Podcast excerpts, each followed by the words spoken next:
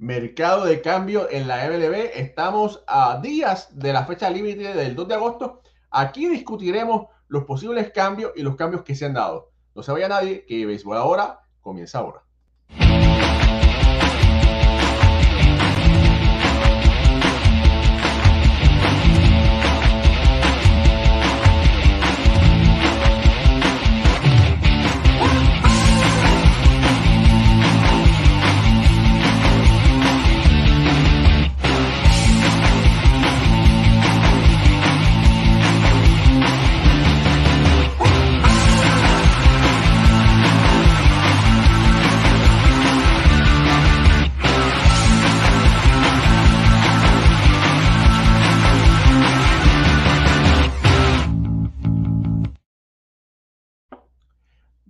Buenas noches familia del béisbol, bienvenidos a otro programa más de béisbol entre amigos por aquí, por béisbol ahora. Mi nombre es Raúl Ramos directamente desde New Jersey.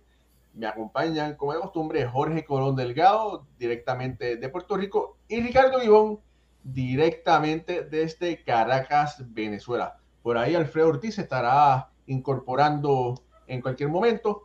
Pero bueno, vamos a hablar sobre el platillo fuerte y es que todo el mundo está pendiente a los posibles cambios, al cambio que se dio de, de tema de Tendi, pero todo el mundo está con el peluquín eh, apurado porque los, los, nombres que se están mencionando de verdad que son súper estrellas.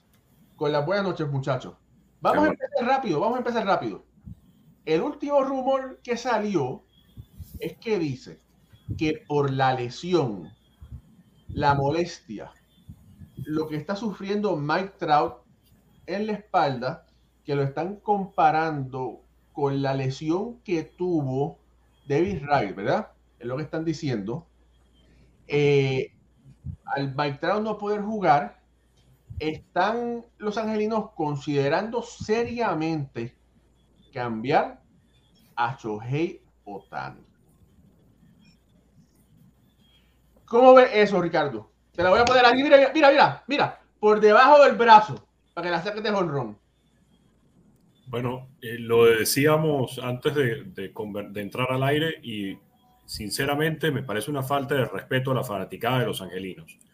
Me parece una atrocidad que el ejemplo además que ponía Jorge, te chocan el carro y entonces en vez de repararlo, más bien lo vendes por partes y, y sales del carro.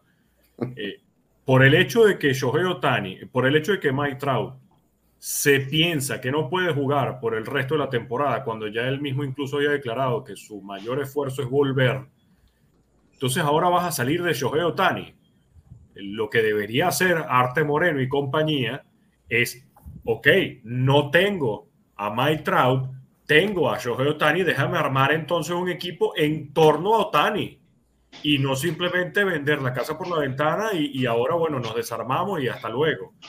Rendirse de la manera como se plantea, como se rumorea, eh, de verdad me parece una falta de respeto a, los angel a la fanaticada de los angelinos. Y, y además cuando hace días, hace dos, tres días habían dicho, no vamos a cambiar a Shohei Otani.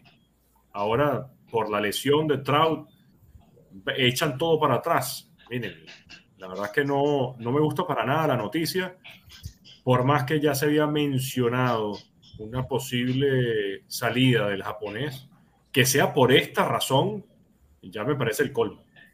Eh, Jorge Colón Delgado, que nos lleva dos o tres añitos por la experiencia y por el amor al, al juego. ¿Alguna vez has visto algo así parecido? Que, que un equipo vaya a, a cambiar una joya así como esa eh, de esta forma. Yo puedo Yo... pensar posiblemente a cuando los Mets cambiaron a Tom Seaver. Pero aparte de eso, no sé, y, y, me parece que no fue durante el mercado de cambio.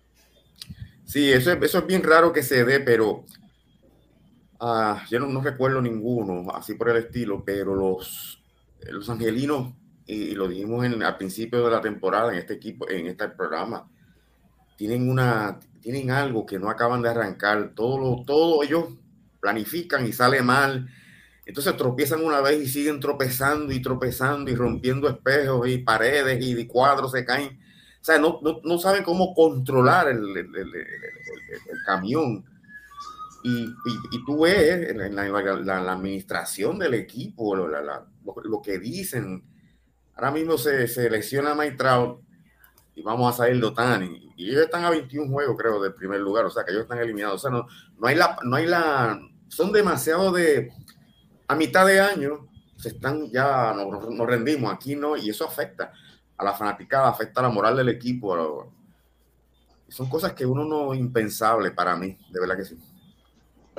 Alfredo Ortiz, eh, no te voy a preguntar por el por, este, por este problema de, de Otani, pero eh, voy a aprovechar, ¿verdad? Que mucha gente se sorprendió. Yo me sorprendí un poco, lo había escuchado, pero me sorprendió un poco que los Yankees vayan picado al frente con Andrew Benetendi. Tú lo conoces muy bien porque tú sigues el equipo de Boston a capacidad. ¿Qué puede esperar la fanaticada de los Yankees de Andrew Benintendi? Sí, bueno, Andrew Benintendi, Benintendi eh, es un excelente bateador y, aporta positivamente en ambos, en ambos lados del terreno. Benintendi comenzó con el equipo de Boston en el 2016, tuvo, tuvo unas buenas campañas con, con el equipo de Boston. Allí, batió casi 300 ese año, el, otro año estuvo como rondando los 270, luego el año de campeonato del 2018 batió 290, fue un bateador consistente esos primeros años, además de que esa, esa jugada que tienes ahí, que estás presentando, fue la jugada con la cual él terminó la serie de campeonato contra Houston en el 2018. Una gran jugada defensiva, robándole a Breckman una línea para acabar el juego. Eh, los Yankees están adquiriendo a un tremendo jugador.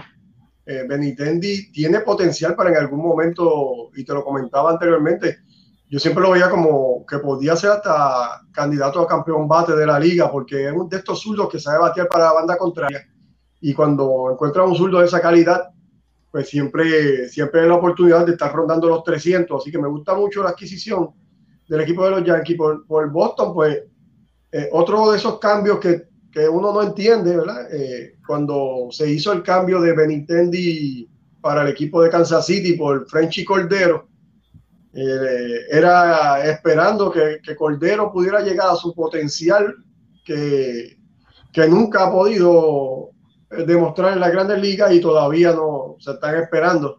Mientras Benintendi pues, está luciendo bien con el equipo de Kansas City y este año está teniendo un año, el mejor año de su carrera. Así que los Yankees adquieren a un gran jugador. Eh, no, tiene, no, no tiene mucho poder este año, que me sorprende un poco, solamente tres cuadrangulares. Pero sí, sí están teniendo tremendo, tremendo pelotero. Me gusta mucho la adquisición. Jorge. Ahí va. Él acortó la, la, potencia, pero fíjate, si buscas el récord, por primera vez está rondando por encima de los 300. Entonces, lo que tiene son tres honrones, pero está en 320 de promedio. Antes bateaba 270, 280 y te conectaba 17, 15, 18 honrones. ¿Qué Benintendi tú prefieres, el de antes o el de este año? Me si me preguntas a mí, dependiendo dependiendo de la alineación donde, donde esté colocado Benintendi. para este equipo de Nueva York no hace falta otro honronero porque este equipo tiene vastos, vastos jugadores de poder. Así que viene a ocupar quizás la primera posición en la alineación, que me imagino que es donde lo van a colocar. Estoy pensando acá yo. Y, y Benintendi, con, con, ese promedio, como tú estás diciendo, está llegando a base constantemente, que tiene casi 400 de on-base percentage pues entiendo yo que no hace falta que el Benitendi de 15, 20 cuadrangulares, sino que llegue a base, cree jugada para que entonces los, los bates grandes lo traigan al plato. Fíjate, hay que ver cómo se va a acoplar en el Yankee Stadium, porque el Yankee Stadium es un parque de sencillos y de cuadrangulares. No es un parque donde se batean muchos dobles. Y anteriormente Benitendi había tenido éxito bateando doble en el Monstruo Verde pero hay que ver, lo importante es que haga contacto y eso es lo que los Yankees necesitan. Otro bateador de contacto para que eh, esté en esa delineación. Mira, por ahí saludo a Michael Ramírez, saludos a, saludo a Wildalis Maldonado, muchos saludos también. Aníbal Candelaria dice, felicidades por su profesionalismo y su excelente programa. Que Dios los bendiga. Aníbal, muchas gracias por ese comentario. Luis Alberto López López dice, buenas noches, saludos desde Valencia. Eh, ya, él, está con nosotros siempre. Luis Alberto es de la casa. Igual que José Curé, que también de la casa. Es que ya ustedes, todos ustedes son de la casa y se lo de verdad que se lo agradecemos con el corazón. Yo, yo leo los comentarios y de verdad que el, que el, corazón se me infla. Me pongo más contento que si fuera un perro con dos rabos. Ok, saludos a Yamil Cruz, que está por ahí. Manuel Troche dice: Saludos a los panelistas y a la audiencia beisbolera. Alegre por el resultado del Subway Series. Los Yankees tienen excusas porque no estaba tanto y firmaron a Benintendi. Buena firma, let's go Mets. Eh, José Cura dice, los Yankees van a salir con otra sorpresa. Para mí es un lanzador, un relevista. Puede ser Robertson, veremos a ver. Hay muchos comentarios sobre eso. Eh, saludos a Lourdes, Lourdes de la Cruz, dice hola. Edgardo Rivera Rivas, buenas noches. María López, la madrina que nos tenía abandonado hace un par de días. el Carrero, dice Huepa. Ed Panas, el mejor pintor deportivo de Puerto Rico y del universo. Está aquí con nosotros. Eh, Ángel Valle, saludos. Ángel de, de, Puerto Rico. Armando Heredia también dice presente. Háblame de gallo. ¿Qué tú quieres que, qué cuento, ¿Qué más se puede quieres que tengamos de gallo, chico? Dime, ¿qué, qué, qué, qué, podemos decir? ¿Qué? No, ya, ya, ya, ya lo mencionamos.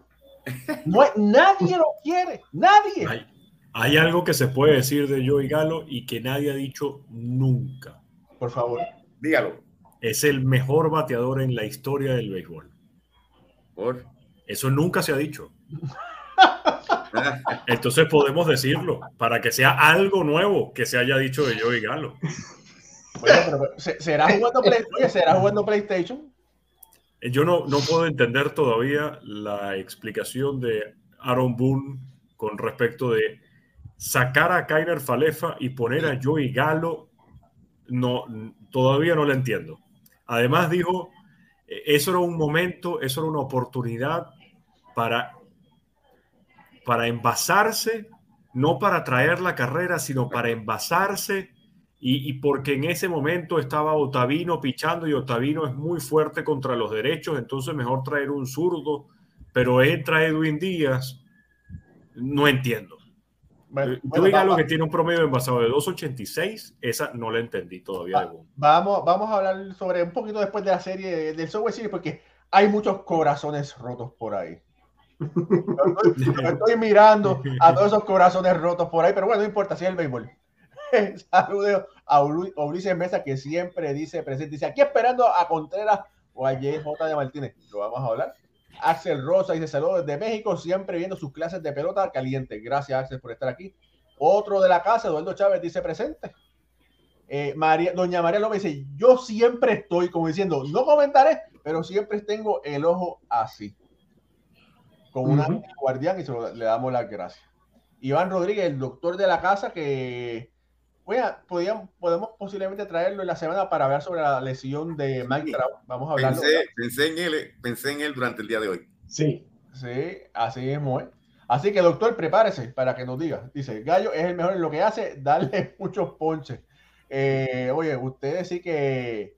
Mira, eh, el Panaguado, don Jorge, no permita que Raúl consuma alcohol antes del show pero que, pero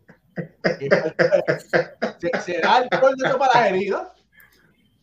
No, ese alcohol no lo puedes tomar ni de broma. No, no, pero será consumir alcohol pudiendo decir la piel para, para las picadas o algo, porque imagínate.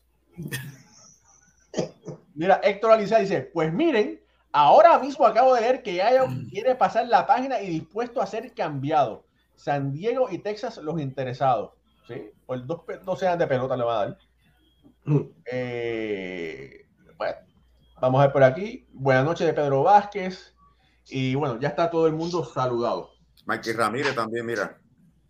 Michael Ramírez fue el primero que salude. Ok. Ah, en ese momento te caíste. Bueno, pero ya te levantaste. Eh, hay muchos rumores de peloteros que pueden ser que me hablamos sobre Otani. Uno que está tomando mucha suerte es Juan Soto para San Diego. Eh, lo interesante del caso es que serían dos años que tiene que tuviesen de Juan Soto ¿verdad? Y me parece que si un equipo quiere conseguir los servicios de Juan Soto es para firmarlo, ¿verdad? No es para, para tenerlo solamente por dos, años. Así que si ese fuera el caso, San Diego pudiera tener en los libros sobre un billón de dólares. Porque si tiene el contrato de Manny Machado, que es sobre 300 millones, el contrato de, de Tatis Junior, ¿verdad? Que es también sobre 300 millones. Y si ese contrato de Juan Soto, de ellos firmarlo, sería de 500 millones, pues ya tuviesen un billón, más de un billón de dólares asegurados. ¿Qué les parece eso? Ese equipo de los San Diego firman, o sea, firman todo lo que está son como, no, no sé la palabra ahora mismo, pero siguen filmando gente y no, y no llegan a donde tienen que llegar. Imagínate, Tatis, este Machado, ahora Juan Soto. O sea, los resultados, ¿cuáles son? Hasta el momento no, hay resultados. Cambian el dirigente. La verdad que no tengo palabras para expresar que yo sentiría si firman a, a Juan Soto los padres de Santiago. Con ese suspiro lo dijiste todo. Ustedes, ustedes han oído una expresión que dice así de rápido como viene, así se va. Y sobre todo cuando alguien hace dinero rápido, que no sabe cómo manejarlo y de repente ya no tiene más nada. No sé por qué la situación se me asemeja mucho a los padres de San Diego.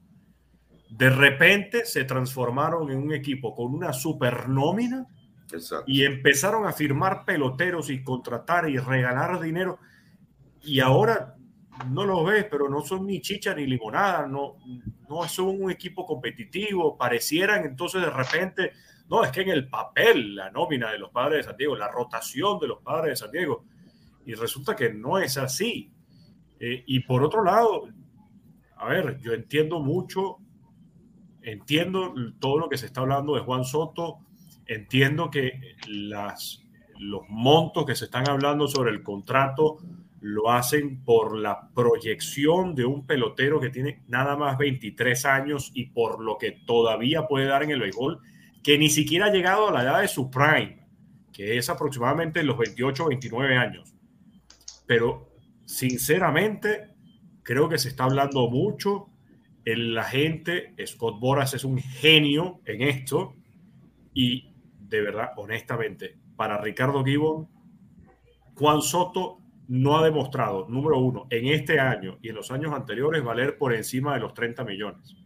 Y por otro lado, un contrato de 500 millones de dólares, yo no se lo doy.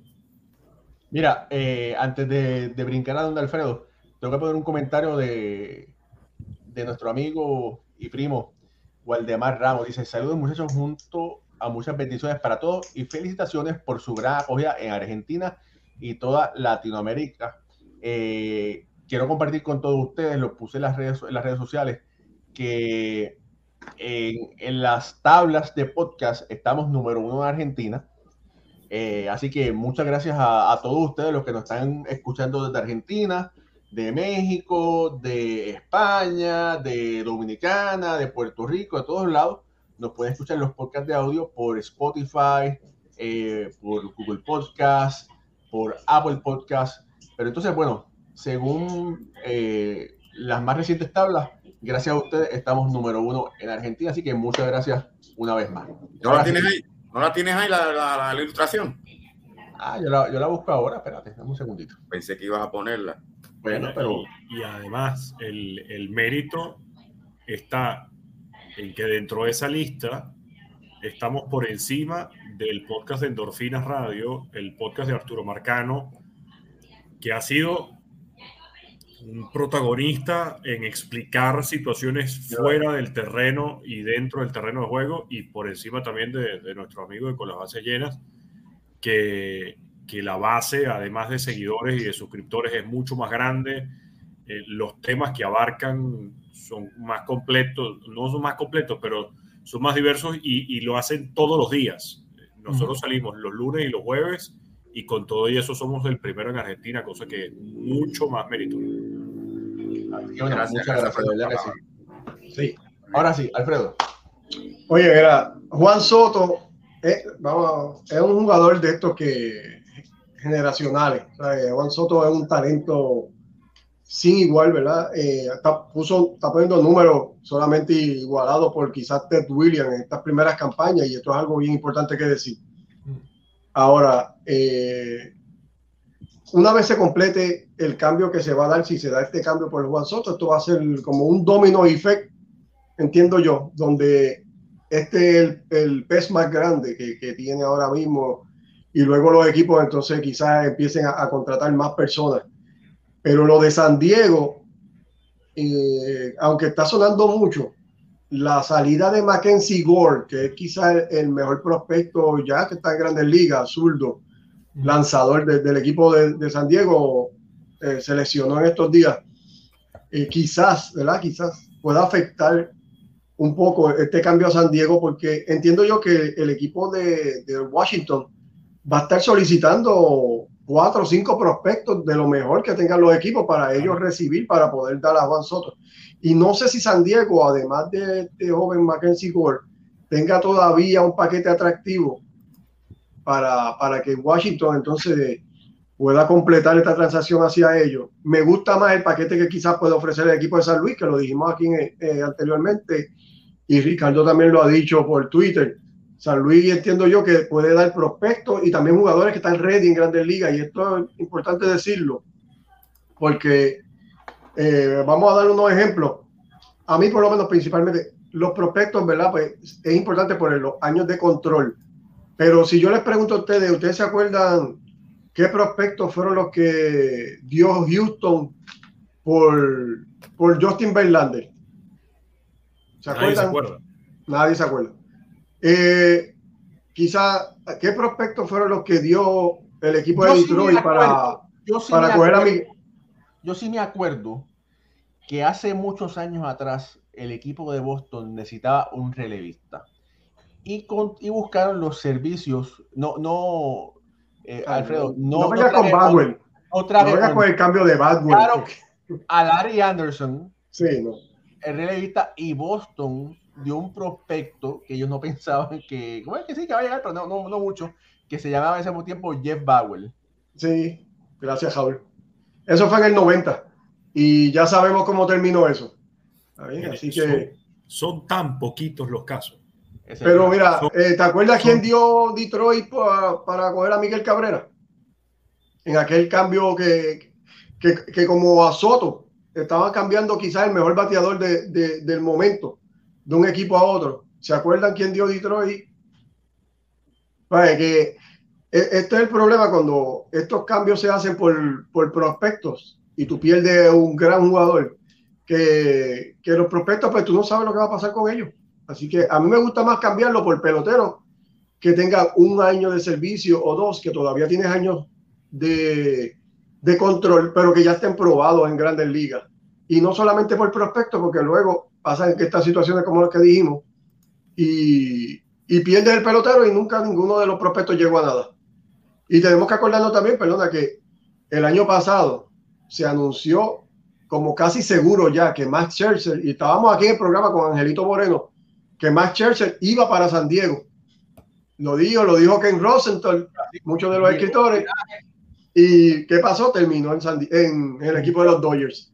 Así que Así que tenemos que tener bien claro, ¿verdad? Que estos son solamente rumores ah, y, tenemos que esperar, tenemos que esperar que, sea más oficial para nosotros saber para dónde van estos grandes jugadores.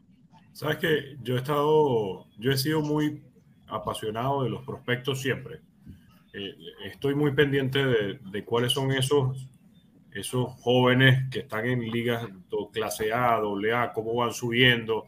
Me gusta mucho el draft y seguirlo y ver cómo son los números de high school, si es un jugador que batea y lanza, pero de verdad cada vez, sobre todo estos dos últimos años, he estado como cambiando ese punto de vista de es que los prospectos son tan escasos y son tan pocos dentro del universo general de peloteros que se pueden transformar en una superestrella cuando llegan a grandes ligas que recordando el primer episodio de, The Captain, de la serie nueva de Derek Jeter, Ustedes se acuerdan el primer pick del draft del año de 1992 cuando seleccionaron a Derek Jeter. Phil Nevin. Phil Nevin, el manager hoy en día, manager. ¿Qué se hizo de la carrera de Phil Nevin?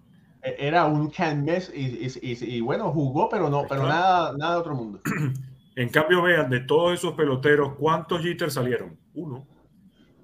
Y evidentemente, no quiero poner a los demás a niveles de Derek Jeter, pero es que ni siquiera a niveles promedio por encima.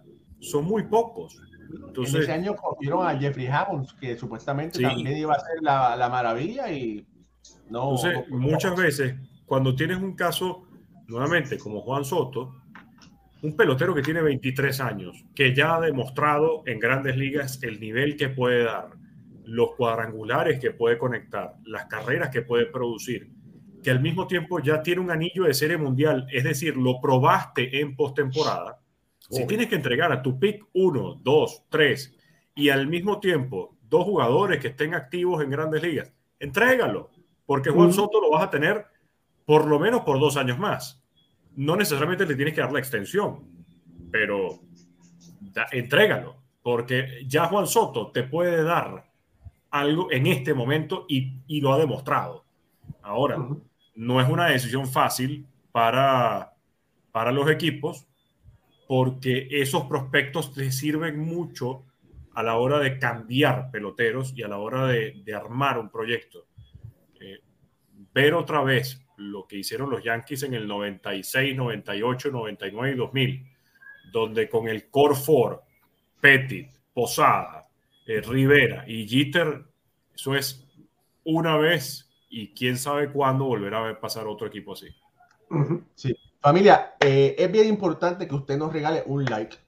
Eh, cada like que usted nos regala, eso nos permite que el logaritmo de Facebook y de YouTube eh, se le enseñe el programa a más personas. Así que, por favor, regálenos un like para poder seguir reclutando seguidores y que nuestro programa se pueda, pueda continuar. mira, por ahí nuestro querido amigo Marlon nuestro querido amigo, eh, da un segundo, espérate. Eh, Marlon, ¿cómo este, este? Se me fue por acá.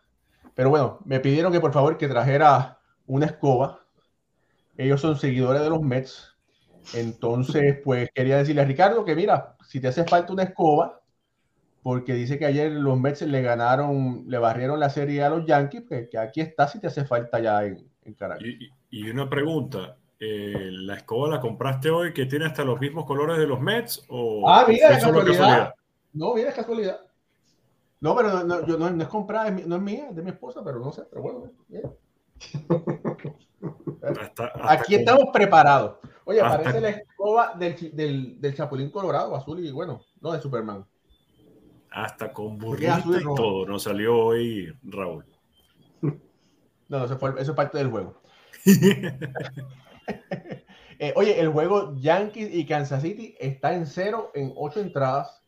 Kansas City ha bateado cuatro hits, dos de ellos del boricua MJ Meléndez, que es el receptor y primer bate, y uno del señor eh, Lever Torres, que ayer bateó un, un, cuadrangular para empatar el partido. Así que duelo de lanzadores. En ese duelo de lanzadores, eh, Talion, pero ya que tiró seis entradas, cuatro hits, poncho a ocho. Y el señor eh, Singer, un juegazo, siete entradas, un hit, ponchando a diez. De verdad que eso es el tipo de juego que a mí me gusta, duelo de lanzadores.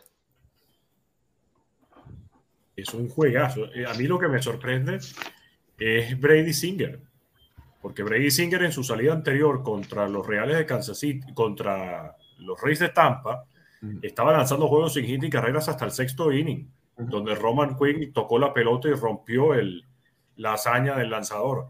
Ahora resulta que llega a Nueva York, a Yankee Stadium, a medirse contra el equipo con el mejor récord en todas las grandes ligas y no le tembló el pulso.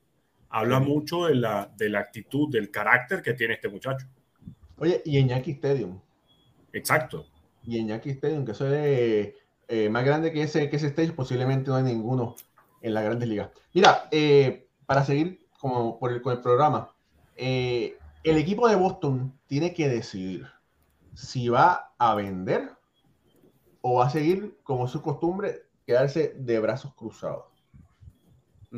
Y entonces digo su costumbre porque para mí el año pasado eh, pudieron, tuvieron la oportunidad de llegar a la Serie Mundial, pero por no haber conseguido uno o dos relevistas, se quedaron en el camino.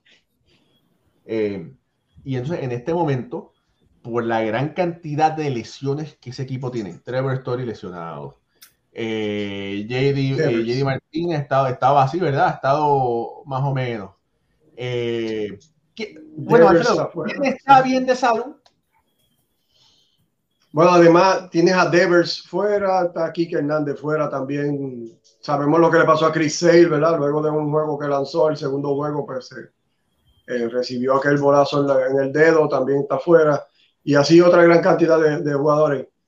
El equipo de Boston eh, está, está, en una situación bien, ¿verdad? bien, con una incertidumbre grande porque con el nuevo formato de los playoffs, pues, todavía tú no, no, no, no estás lejos de eliminarte, te faltan dos meses y están a menos de cinco juegos de, de la postemporada. Pero sí tienen que tomar una decisión de, de, qué va a ser este equipo, porque tiene, tiene muchas debilidades y se están, están saliendo, se están reflejando estas debilidades eh, cada vez más, principalmente en el picheo, y, y lo estamos viendo con la mala racha que han tenido últimamente, ¿verdad? Desde el juego de estrella, este equipo ya venía eh, con 10 derrotas en los últimos 14 juegos y han seguido, han continuado ese trending de, de derrota del juego de juego de estrella. Ahora mismo Sander Bogarts del core ofensivo es el único que está, que está saludable y, y es uno de los que se está comentando que, que podría ser candidato a ser cambiado a mí me parece que no. A mí me parece que, el equipo de Boston lo va a retener. Él tiene una cláusula de no cambio y, tendría que él primero vetar esta cláusula y esto envuelve a gente y muchas otras situaciones. Entiendo yo que Bogarts no, no va a ser cambiado, pero esa es mi opinión. Quizás hay otros jugadores como JD Martínez, eh, Nathan Iobaldi, que están en el último año de contrato y ya son unos veteranos que, el equipo de Boston no está seguro si los va a firmar en, un año, en el año que viene. Quizás sí serían piezas más, de, más seguras de cambio. Pero hay que ver qué es lo que está pensando ahora mismo la gerencia. El equipo, eh, básicamente con una racha de, de seis, siete juegos buenos, puede meterse de lleno otra vez en, la carrera. Y realmente no es tiempo para desarmar el equipo. Entiendo yo, todavía el equipo de Boston podría, podría estar entrando en, en los playoffs. Pero tienen que hacer algunos movimientos. Pero, pero es ahora. Ahora es el momento de, de, sacar, de salir del salario y decir, pues vamos a reagruparnos o vamos a seguir. Mira, y doña María López dice, estamos ganando 4-2 en la octava. Si es por doña María, no venden. Ella, ella le va a, su, a sus rezos. JD Martínez es uno de los peloteros que han mencionado en cambio para los Mets. Jorge Colón Delgado. Mírate la, yo, creo que ustedes tienen la hoja al frente de Baseball Reference. Mírate el roster de Boston. Uno piensa que están a cuatro y medio luchando por el, comodín, pero cuando tú miras ese roster, hay tantos peloteros lesionados que aunque estén a cuatro y medio del comodín, eh, va a ser casi imposible tú poder, ¿sabes? Están desarmados ahora mismo. Mira, eh, eh, mira, tú te coges Trevor Story, Devers, Enrique Hernández, Cristian Arroyo. Después por acá tienes en el picheo, tienes a Richard Hill, Mike Wacha, que es el mejor de ellos, 15 días. Y sigues hasta abajo, Danish, Stram, Matt Barnes, Chris Sale, Darwinson Hernández, no, Darwinson Hernández no, pero son tantos, o sea, eh, no es que tengan eh, no es que tengan que arreglar esto o esto, tienen que arreglar un montón de cosas para ellos poder mantenerse en la competencia. Me da la impresión a mí de que ellos lo saben ya. y que no van a ser, van a se van a preparar para el año que viene, porque este año va a ser muy, muy, muy difícil. Con un pelotero que ellos adquieran, con dos peloteros, no van a resolver la situación que tienen ahora mismo los Mediarrojas de Boston, con ese hospital que tienen. Y para mí, para mí, ellos no deberían cambiar a Cora. No deberían no, no, ni nada. No, gente que está diciendo ya, ya, ya lo están diciendo, no, deberían, no, para mí no. No, Cora no tiene culpa de, de las lesiones. O sea, el hombre está haciendo lo que puede, pero en verdad que cuando tú ves ese roster por encima, está, hay muchos lesionados y son figuras clave. Trevor Story lo firmaron por un montón de millones de dólares, que empezó a producir y cuando empieza a producir, se lesiona, que eso es clave. Ese, ese, ese Trevor, la, la, actuación de Trevor Story en ese equipo es clave. Así que eh, yo creo que para mí, Boston lo que va a hacer es reorganizarse con miras al año que viene. Mira, los Cops. Los Cops tienen una serie de peloteros. Tienen a Wilson Contreras, tiene a, Robertson, que es el lanzador, eh, tienen a Ian Happ. Eh, estás hablando de tres de salida. Y entonces los dos equipos de Nueva York tienen interés Robertson, que tiene 37 años, pero está luciendo extremadamente bien. Sí. Eh, y si aquí, aquí han mencionado de que si los Mets, que los Mets dicen que están, tienen algún interés por, por Contreras, que entonces enviarían un receptor de regreso para los Cops, sea un Tomás Nido, quizás un Michael Pérez, no, se sabe bien, pero esa sería una posibilidad. A mí no me extrañaría y, siempre creo que he mantenido, a pesar de que el interés de los Yankees era Wilson Contreras desde el año pasado, incluso eh, se había dicho varias veces que si los cachorros no le hacían una oferta al venezolano, eh, para el juego de las estrellas iba a ser todo para Gary Sánchez, iban a buscar a Wilson Contreras, al final eso no se dio. Ahora viendo, número uno, los Mets firmando a, Michael Pérez y por otro lado, eh, los Yankees teniendo José Treviño, que les ha resultado de maravilla, veo difícil entrando a Wilson. Y también en una, en una entrevista que le oí al, gerente general de los Azulejos de Toronto, él comentaba que los jugadores que más pierden valor en el mercado en una fecha límite de cambios son esos brazos del quinto puesto en la rotación y los receptores. ¿Por qué los receptores? Porque les toma mucho tiempo adaptarse al nuevo equipo con nuevos lanzadores, con nuevas dinámicas, con nuevas formas de, ver el juego. Y por eso los catchers son más apetecibles más bien en la temporada muerta, porque ahí tienen mucho más tiempo de analizar cómo van a armar y cómo van a llamar los juegos de pelota. Esto evidentemente tiene sus aristas, porque hay excepciones en, catchers que son extremadamente buenos, casos eh, Wilson Contreras, Yadier Molina, JT Realmuto, eh, Salvador Pérez. Son casos muy pocos, muy escasos, pero creo que en, el, en, la oportunidad de Wilson se le abre una oportunidad más grande con los Mets que con los Yankees. No porque ya los Yankees tienen a un José Treviño. Eh, y por otro lado, al parecer lo que se había dicho era que salían los dos. Es decir, que si de los cachorros se iba Wilson, se iba David Robertson también con ese mismo equipo. Entonces, con más razón, la mayor posibilidad son los Mets por el bullpen no tan deficiente, pero los problemas que están teniendo. Está deficiente, lo, puedes decir, Ricardo. Ellos necesitan ayuda en el bullpen. Pero es el bullpen medio, es poder traer a alguien del abridor hacia el cerrador. Ahí es donde están teniendo problemas y ahí es donde encaja David Robertson. Lo que me gustaría ver de Robertson es cómo él hace otra vez la transición de ser el setup.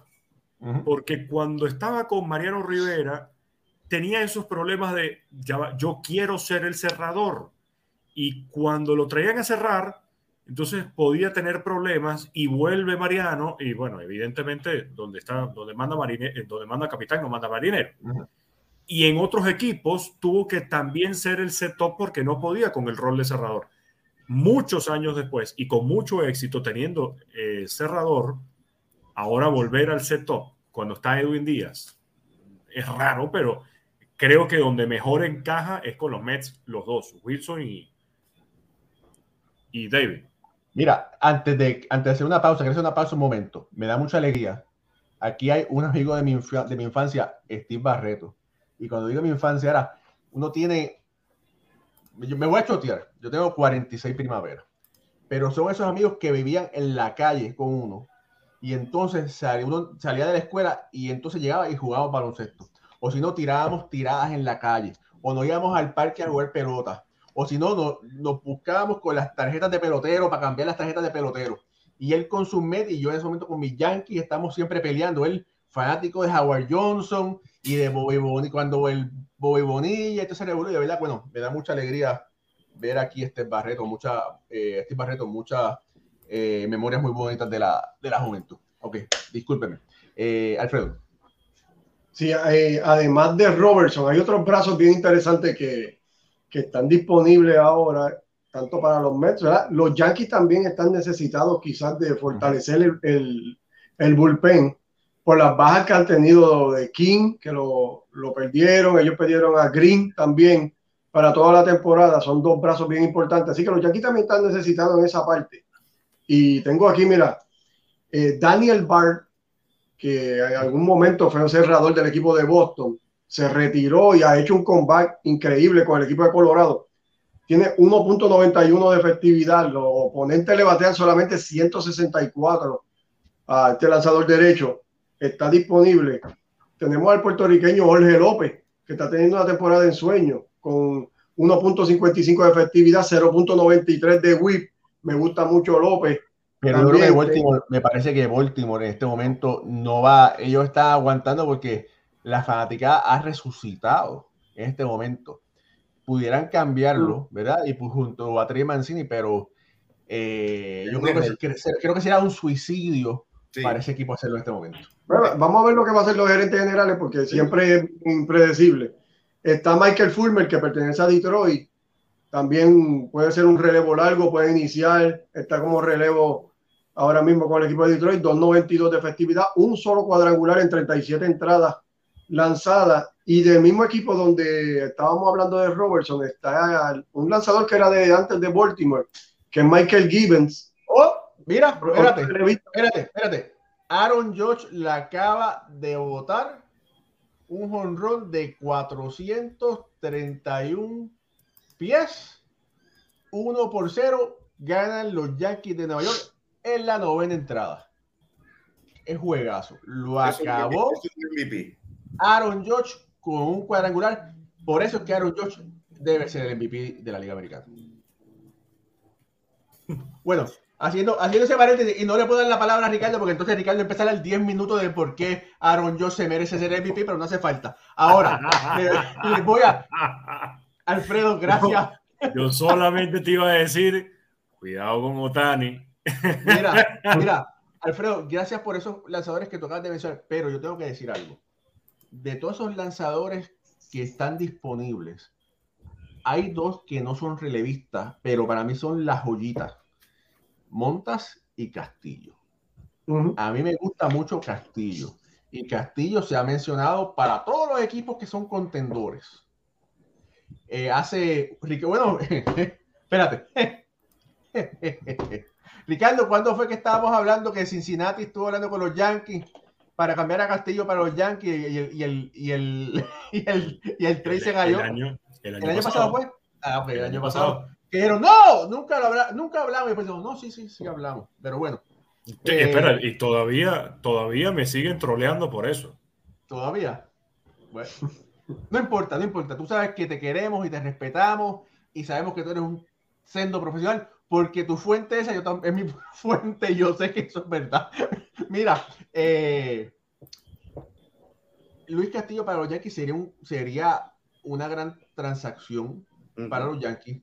Cincinnati no va para ningún lado, lo que hace, le hace falta prospectos y quizás algún jugador establecido, ¿verdad? Ricardo, si tú fueras, si tú fueras el gerente general de Cincinnati, ¿verdad? Te va a poner fácil. Si tú fueras el gerente general de Cincinnati, ¿Cuál sería el paquete por Luis Castillo para los Yankees?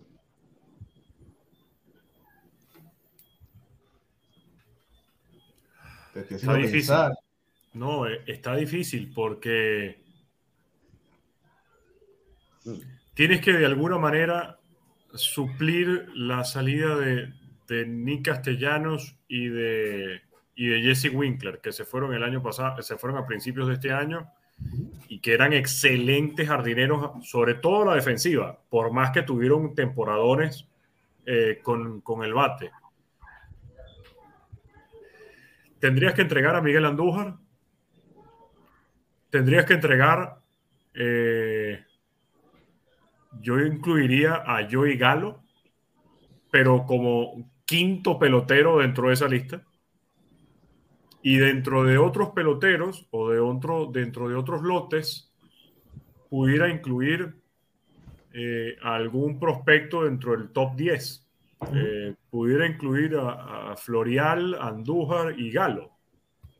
Sí, Florial, pero Andújar, ya, Galo. ya rega- regalado. Por eso, Eh, pero- Flo- Florial, Andújar, Galo y, Y posiblemente. Búscate un pin- y, quizá un Sí, lanzador y- por, por y dos lanzadores. Y dos lanzadores. Creo que ese sería el, el paquete idóneo. Es más, te lo pongo así. David García, Esteban Florial, Miguel Andújar y Joey Galo. Y Luis Medina.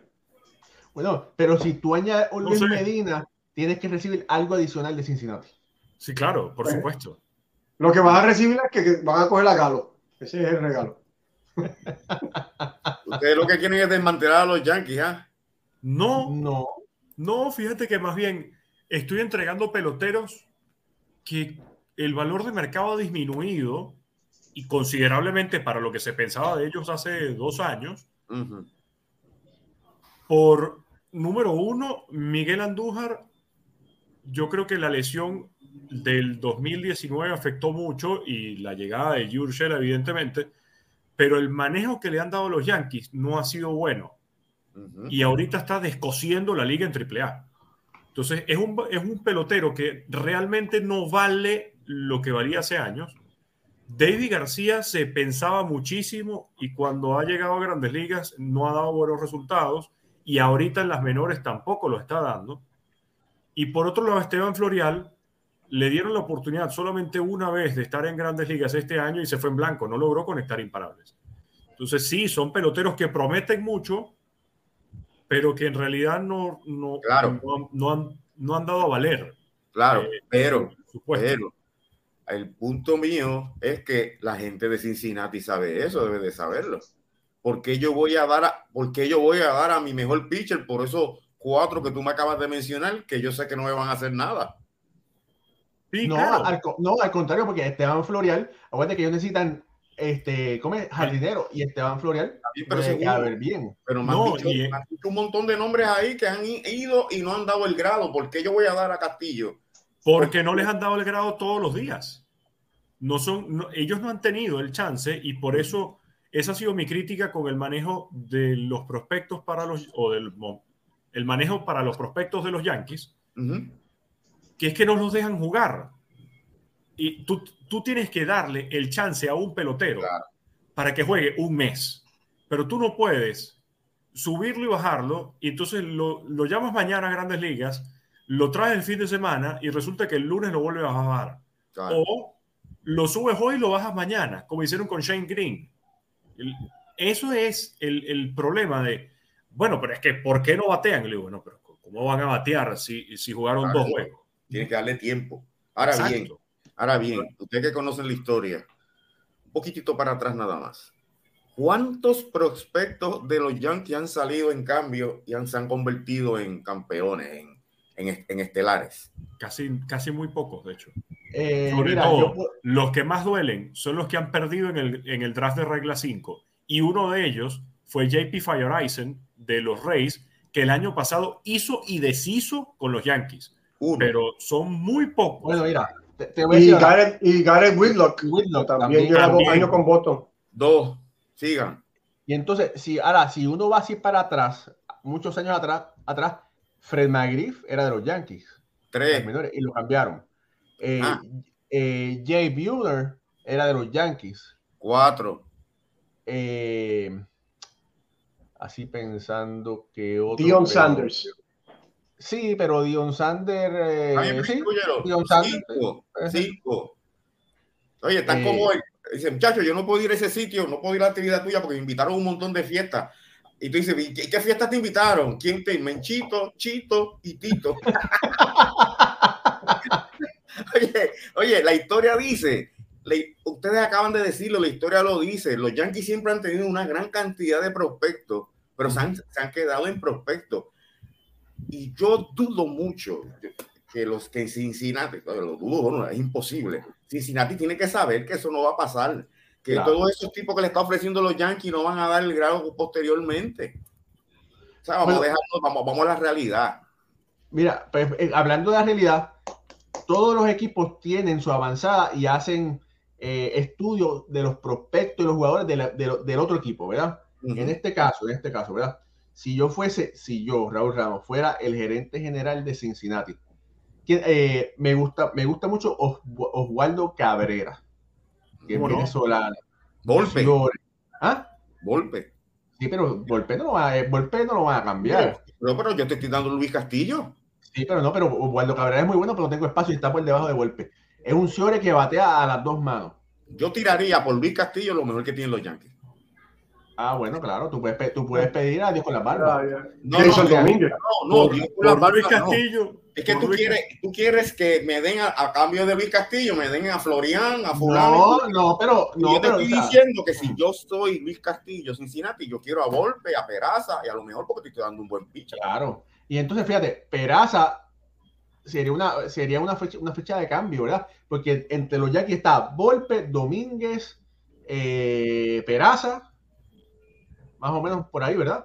Eh, y después viene Cabrera, eh, que sabes, son jugadores, bueno, lo que pasa es que son jugadores que ya están a un nivel de AAA, que tú puedes dar dos jugadores eh, a ese nivel adicional a jugadores que ya están establecidos o casi establecidos. Y cuando digo casi establecido, eh, un, Dios mío, ¿cómo se llama el, el hombre este? Que lo hemos mencionado ya cuatro veces.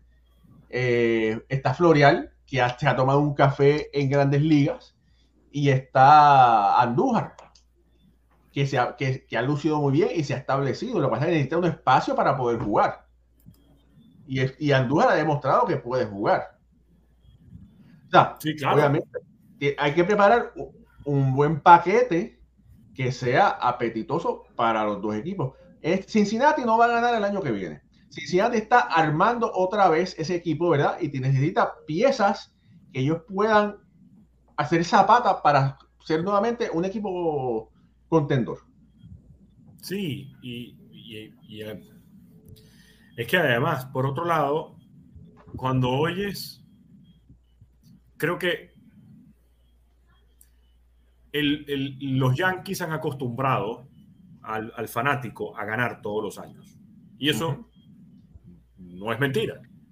Eh, son la franquicia deportiva más ganadora en la historia de cualquier deporte en el mundo. Eso es, del, eso es del, del 94 para acá. 93 Claro, para acá. no, no, bueno, han tenido sus años malos, pero sobre todo los, años, los 80. Eso me lo pedí yo y fueron horribles.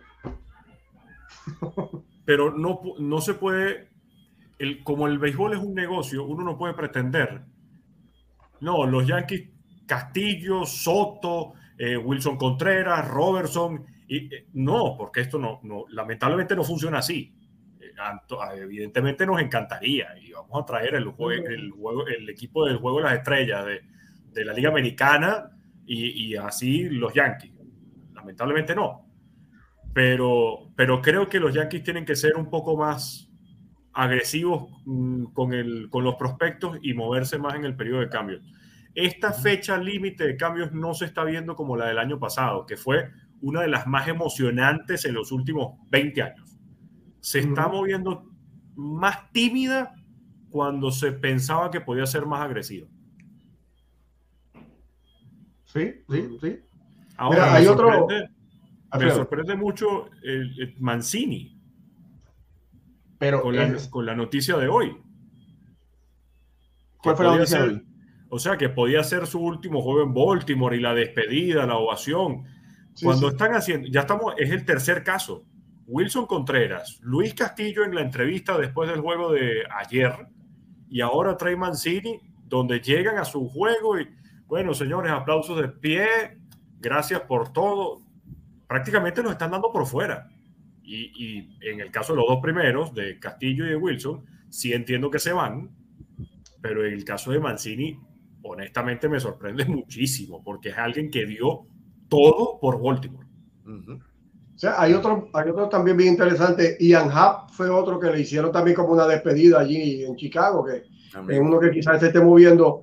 Hay otros brazos interesantes. Mencionaste a Frankie Montas, que está teniendo un poquito de problemas en el hombro y eso quizás aguante un poco su, su movimiento, pero es, un, es, uno de los que sabemos que de aquí al lunes, cuando tengamos el próximo programa, quizás ya no está con el equipo de Oakland.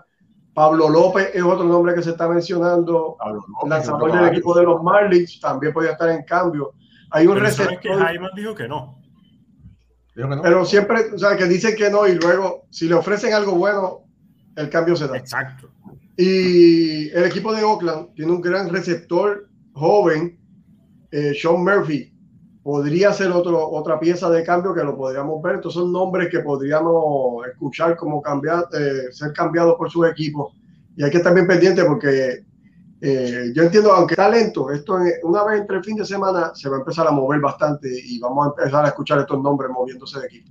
Mira, un nombre que se estaba escuchando bastante y como se tranquilizó es Nelson Cruz.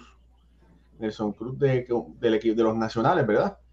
Josh Bell sería otra opción junto a Josh Bell, que lo mencionaron varias veces para el equipo de, de los Mets, entre otros, ¿verdad?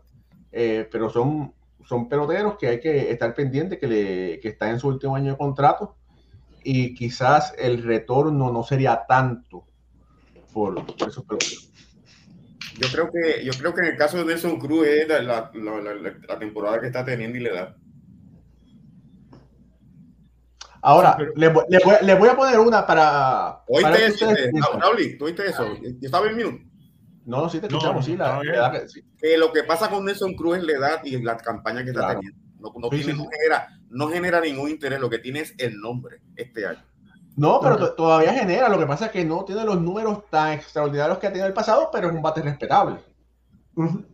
Ahora, les voy a poner un, un comentario a ustedes tres el equipo de Detroit, de Detroit ha sido un desastre.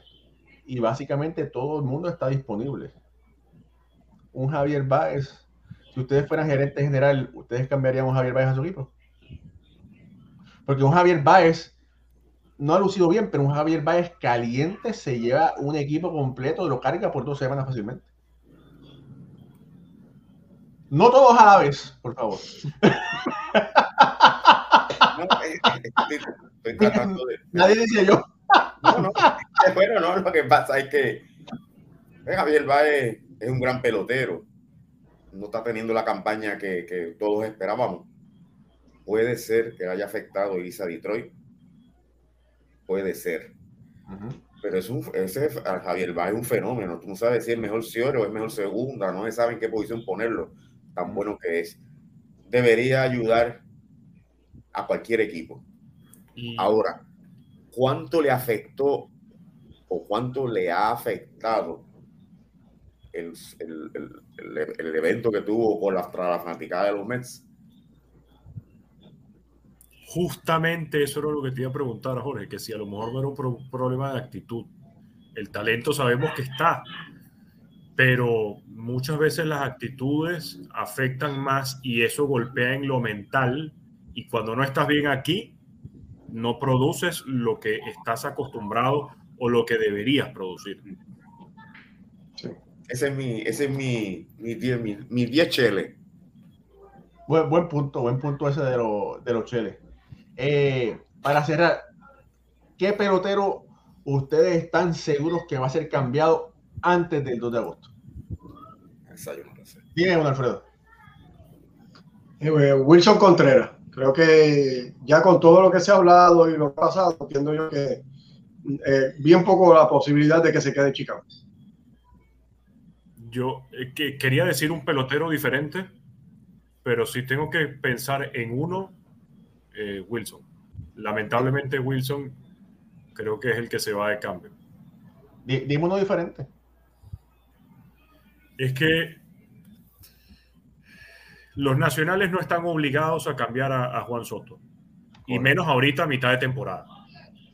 Eh, Cincinnati creo que es el mismo caso. Si no es Wilson Contreras, eh, pudiera ser un David Robertson. El brazo de bullpen más apetecible en el mercado en este momento y que además está teniendo una gran campaña. Sí, Alfredo con Wilson y yo con David. Jorge, ¿te, tiras al medio? Mira, mira lo que voy a decir, contrario. Yo no soy fanático de los Mets. Yo no soy fanático de ningún equipo, pero me gustaría que los Mets hicieran una adquisición buena y que ganaran, porque la verdad que se lo merece. Y me gustaría ver a Luis Castillo, y no soy Yankee, me gustaría ver a Luis Castillo con los Yankees, porque si los Yankees no ganan este año, no ganan nunca. oye, te tiraste, te tiraste el charco, ole. Sí, bien duro. Mira, oye, esto es interesante. Eh, oye, hay un este, Raúl, antes, antes que nos vayamos, hay un equipo que no lo mencionamos, pero, pero sí que eh, es el equipo de Houston. El equipo de Houston podría estar haciendo también algunos movimientos, porque me gusta la posibilidad de, de adquirir quizá un receptor. Se habla de una primera base porque eh, Julie Gurriel no está teniendo la gran temporada que ha tenido años anteriores. Y, y quizá un lanzador. Así que podríamos, estamos mencionando a Castillo para Yankee, Yankee, pero podríamos ver a Castillo con el equipo de Houston también. también. Que, siempre hace ese movimiento a última hora que los ayuda a pasar, a subir de nivel. Y el equipo de Houston es un equipo que, que está bien completo, quizás con uno o dos movimientos que hagan, este equipo eh, es, campeón mundial. Esos dos, esas dos organizaciones, Houston y Atlanta, me fascinan, me encantan. Y por ahí va donde iba. Atlanta es, el campeón mundial y el año pasado sorprendió con los cambios que hizo, que lo hicieron ser campeones. ¿Qué le falta a Atlanta o, qué pudiera Atlanta reforzar? Sí, ah, por lo menos Atlanta necesita eh, picheo iniciador. Han tenido lanzadores, sus lanzadores de la rotación han estado un poco lastimados. Entiendo yo que necesitan un poco de más profundidad en el picheo iniciador y obviamente todos los equipos necesitan algo de relevo. Así que un brazo en el bullpen y un brazo como iniciador, entiendo yo que el equipo de Atlanta queda bastante bien. yo me voy más por el bullpen, no tanto por la rotación.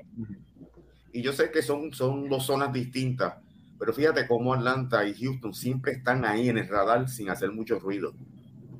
Contrario a los Yankees, que tienen un revolú entre los equipos finca y me voy y me ven, vengo. Y los, los Mets están por ahí más o menos, pero los Yankees más, los Yankees todos. Los Yankees de Nueva York, si compran un zafacón nuevo para el clubhouse, es noticia. Sin embargo, es verdad. Es verdad. Houston y Atlanta están todo el tiempo trabajando, trabajando, trabajando y tienen dos equipos armados. Entonces, eh, esas dos organizaciones me, me gusta cómo, cómo, se comportan y cómo trabajan. Claro, no es lo mismo Houston, no es lo mismo Atlanta que el mercado de Nueva York. Eso yo estoy consciente, pero me gusta cómo trabajan. Y hay que reconocer que uno de los mejores gerentes generales ahorita es Alex Antopoulos, el de Atlanta. el, título de Serie Mundial el año pasado fue 90% Antopoulos. O sea, hacer los movimientos que hizo habiendo perdido a Marcelo Zuna y a Ronald Acuña, fue impresionante, impresionante. Oye, y otro equipo que siempre sorprende, no que sorprende, porque no es que sorprenda, que siempre trabaja para, para mejorar, son Los Ángeles Dodgers. Sí, claro. Calladito también. También. ¿Tú sabes lo que pasa? Que eh, estamos en la zona este. Si estuviésemos en la zona oeste, posiblemente nos enterábamos de todos los chismes. Pero, ¿verdad? Pero los Dodgers siempre se refuerzan y este año me imagino que no va a ser lo contrario. Ah, no, mira, Ole Colón es anti-yankee. si, hay, un equipo que yo admiro, si me dieran a escoger un equipo de todo que admiro, eh, los Yankees de Nueva York. No, los Yankees de Nueva York por, el respeto que le tienen a, su pasado. No hay un equipo que guarde más su historia como los Yankees de Nueva York. Yo no soy anti-yankee. Pero la verdad del caso es que usted amigo, yo sé que usted es Yankee de Nueva York, usted sabe que es así, que los Yankees de Nueva York tienen un clase revolú entre los equipos finca y quién traen y a quién viene. Bueno, viste ahí el caso de Joey Galo con, con el Ciore, que traen a Joey Galo a, a, batear por el Ciore, por el, por el Calafa. Para Caine Falefa, sí. o sea, tienen, tienen, yo no sé qué está pasando. Bueno, pero no soy anti-Yankee. Así está. Así que bueno, eh, si, si, si, si algo yo estoy totalmente seguro es eso de que Jorge no es anti-Yankee. Eh, porque Jorge eh, le, encanta tanto el béisbol que él disfruta los 30 equipos de, la, de las grandes ligas. Y, eso sin incluir los del béisbol de Puerto Rico. Bueno, comentarios finales. 2 de agosto, eh, fecha de cambio. Dijimos Wilson Contreras. Yo, yo voy a decir, no, sabes que no puedo decir ni que los Yankees se van a deshacer de Joey Galo. Eh, no, lo puedo decir. Me parece que Dominic Smith, los Mets lo van a, cambiar. Me parece que, que los Mets van a cambiar a Dominic Smith. Eh, pero bueno, todavía quedan un par de días para, para hablar, para comentar sobre todo eso. Ah, bueno. Eh, el sábado voy a ir al National, que es el show de coleccionista de tarjetas de, de béisbol más grande del mundo. Es aquí en Atlantic City iré a eh, tomaré fotos, videos para compartir eso con todos ustedes. Van haber más de, de 100 atletas, eh, peloteros, baloncelistas, futbolistas, firmando ahí autógrafos. Eh, algo. Ah, mira, mi primo dice: Vamos, sí, me voy a encontrar ya como el de Mar Ramos allá en, en Atlantic City. y eso es, un, es un centro de convenciones lleno de mesas y mesas y mesas y más mesas con memorabilia y tarjetas de béisbol y de los deportes. Así que bueno. Eh, Jorge Colón Delgado.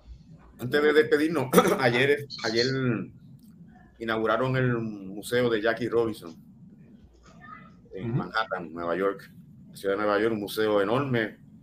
Gran parte de la memorabilia que hay en ese museo es memorabilia que guardó la familia por todos estos años. Ese sueño comenzó en el 2008 y ahora fue que se hizo realidad. Felicitamos a la familia Robinson. Rachel Robinson con 100 años cortó la cinta. La hija de Jackie Robinson, Sharon Robinson, estaba también en una silla de ruedas, tiene 72 años, parece que tiene una fractura o algo, que pronto restablecimiento. Tremenda aportación de la familia Robinson que siguen, dándole no tan solo oportunidad a los muchachos, oportunidades atléticas, oportunidades en los estudios, sino que ahora también las nuevas, la generación de ahora y la del, futuro van a saber quién, el legado enorme de ese gran, gran persona que fue Jackie Robbins. Bueno, mis amigos, ahora sí. Jorge, discúlpame. Otra cosa de historia, histórica. Hoy, hace, hoy cumple 31 años del juego perfecto que Denis Martínez tiró, siendo el primer latinoamericano en alcanzar esa hazaña. El presidente. El presidente. Tenía que, tenía que decir eso. Ahora sí. Muy bien. Bueno, desde Caracas, Venezuela, Ricardo Guibón, desde eh, Puerto Rico, Alfredo Ortiz, Jorge Colón Delgado y Raúl y Ramos, nuestro editor. Gracias por estar con nosotros. Gracias por el apoyo. Será entonces hasta el próximo lunes cuando tendremos otra edición más de Béisbol entre amigos. Hasta entonces, que Dios los bendiga. Déjame hacer, déjame hacer el window, espérate. Voy a, voy a, hacer, voy a hacer como corté.